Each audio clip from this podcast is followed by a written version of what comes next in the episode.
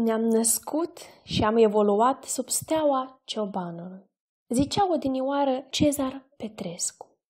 Bună ziua tuturor! Sunt Irina Bahtin și astăzi continuăm rubrica notițelor etnografice despre un fenomen arhicunoscut în tradiția românească și anume despre transhumanță.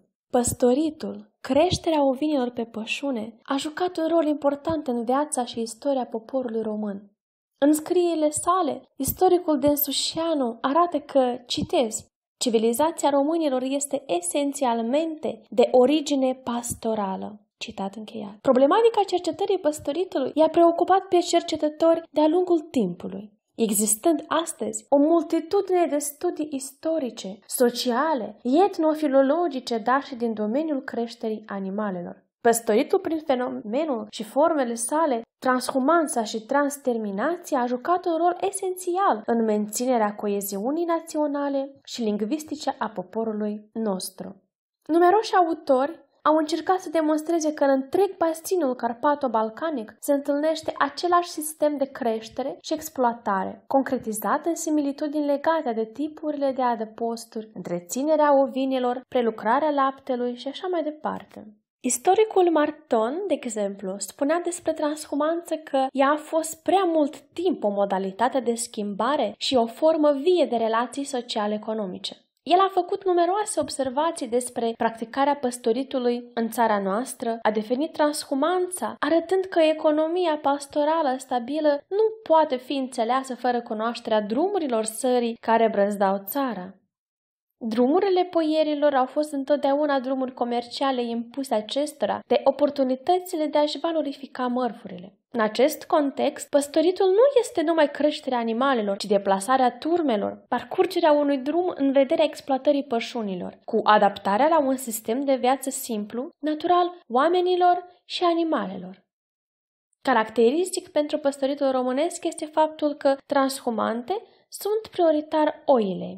Prima mărturie cunoscută despre aspecte ale expansiunii oierilor transilvaneni în țara românească datează din 1662, când cancelarul Nicolae Bethlen face o descriere autentică a păstoritului practicat de românii din Transilvania, care, trăind slobozi, își mână turmele lor și ale nemeșilor unguri până în locurile băltoase din marginea Dunării. Mai târziu, în 1785, filozoful englez Bentham cu prilejul trecerii prin țările noastre, ia cunoștință de același fenomen pastoral și, dându-și seama de interesul care îl prezintă, scrie unui prieten din Anglia să vină aici pentru a se documenta, între altele, asupra transmigrării oilor din Transilvania în țara românească. Ion Ionescu de la Brad sesizează orizontul larg al acestei ocupații. El este primul dintre cercetătorii realităților sociale de la noi care își dă seama de importanța expansiunii oieilor transilvaneni până în inima Dobrogei. E entuziasmat de constatările făcute că a descoperit California națională a noastră. În chestiunea mocanilor, arată el, citez, Turcii și nemții au numai interesul. Noi să vedem și naționalitatea și viitorul neamului nostru. De caut să asigura patria și neamul românesc. Scrie el în altă scrisoare aceluiași prieten. Citez. Mocanii sunt mijlocul cel mai sigur prin care să continue evoluția acolo de unde a lăsat-o. Citat încheiat. Pe de altă parte, istoricul Panaitescu spunea că poporul român a fost un popor de oameni sedentari care se ocupau cu creșterea vitelor și agricultura.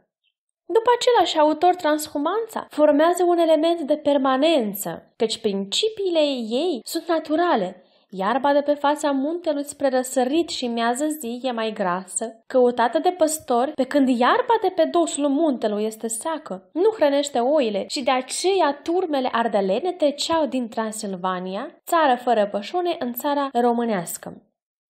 Prin trecerea de la păstoritul sedentar la cel transhuman, satul și-a modificat structura și mecanismul de funcționare, iar locuitorii acestuia au căpătat cu timpul o mai largă perspectivă asupra lumii.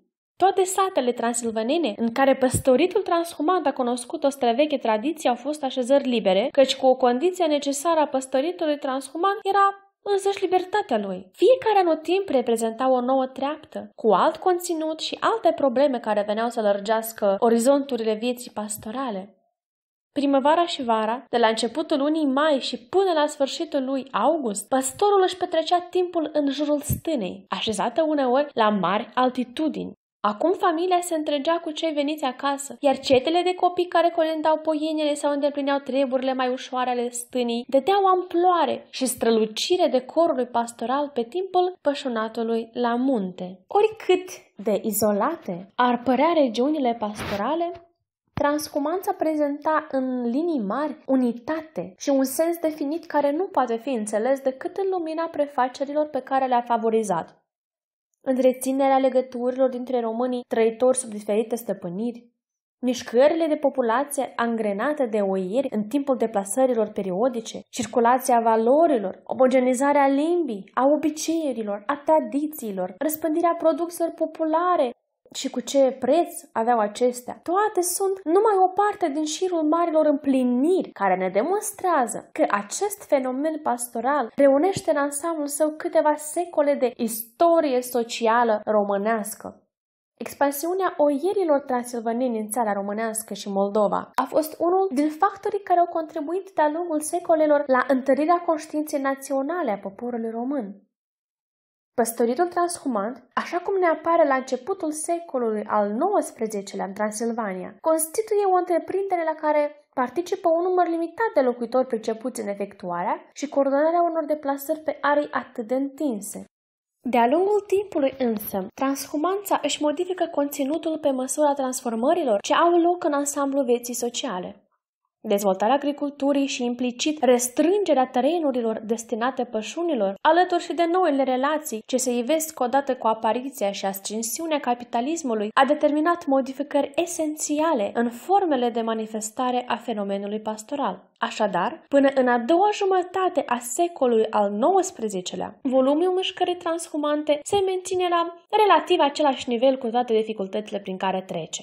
Într-adevăr, din uh, tradițională, cum putea fi în primele faze, transhumanța devine conceptul o întreprindere în care aspectul comercial ia amploare. Oierii au desfășurat în timpul neîncetatelor peregrinări și o activitate lăturalnică cunoscută sub numele de calpotaj sau comerț ambulant. Țara românească, ca și țara Moldovei, erau furnizorii principali care alimentau poarta Țarigradului cu carne de oaie, cașcaval și lapte. După cum arată istoricul Nicolae Iorga, sub Cantemir, gelepii exportau din Moldova circa 60.000 de oi, zise chivârgne, pentru bucătăria sultanului. Cu vremea s-a făcut mai mare, 500 până la 6.000 de capete, luate din Moldova și țara românească cu preț arbitrar de negustorii greci, trimiși cu firman de casap pașa din Constantinopol. Deja nu mai era vorba acum de îndestularea seraiului, ci de îndestularea capitalei și în special de hrana ienicerilor. Oierii transilvaneni apărați de vechile privilegii, precum și de reprezentanții agenției austriece din țara românească, sunt mai rar siliți să-și vândă produsele la prețurile stabilite de gelepii turci, de exemplu. La fel, este imperios de menționat că, în timp ce în sudul Dunării se practica o transhumanță descendentă, numită și seminomadism la care participa întreaga comunitate sătească, fără deosebire de vârstă și de sex, satele din munte rămânând iarna ca și pustii, Transhumanța la români are un caracter ascendent. Satele așezate la poalele muntelui constituind vetre stabile care asigurau în tot timpul anului condiții normale desfășurării activităților economice și gospodărești, majoritatea populației rămânând în sat și numai o minoritate părăsind satul, ceea ce ne îndreptățește să afirmăm că în timp ce în sud transformanța are un caracter general, de populație și turme, la noi s-a practicat doar o transhumanță a turmelor de animale, nu și a populației. În concluzie, Aș vrea să menționez că agricultura nu este numai o ramură economică, producătoare de produse agricole, marfă și profit, ci este poate înainte de toate un mod de viață. De asemenea, spațiul rural nu este numai un spațiu de producție, ci mai întâi este un mediu de viață, un spațiu social și cultural cu implicații complexe asupra vieții de ansamblu a unei națiuni. Iar fenomenul transhumanței despre care v-am vorbit astăzi reprezintă un subiect de o importanță majoră în istoria românească. Vă mulțumesc pentru atenție!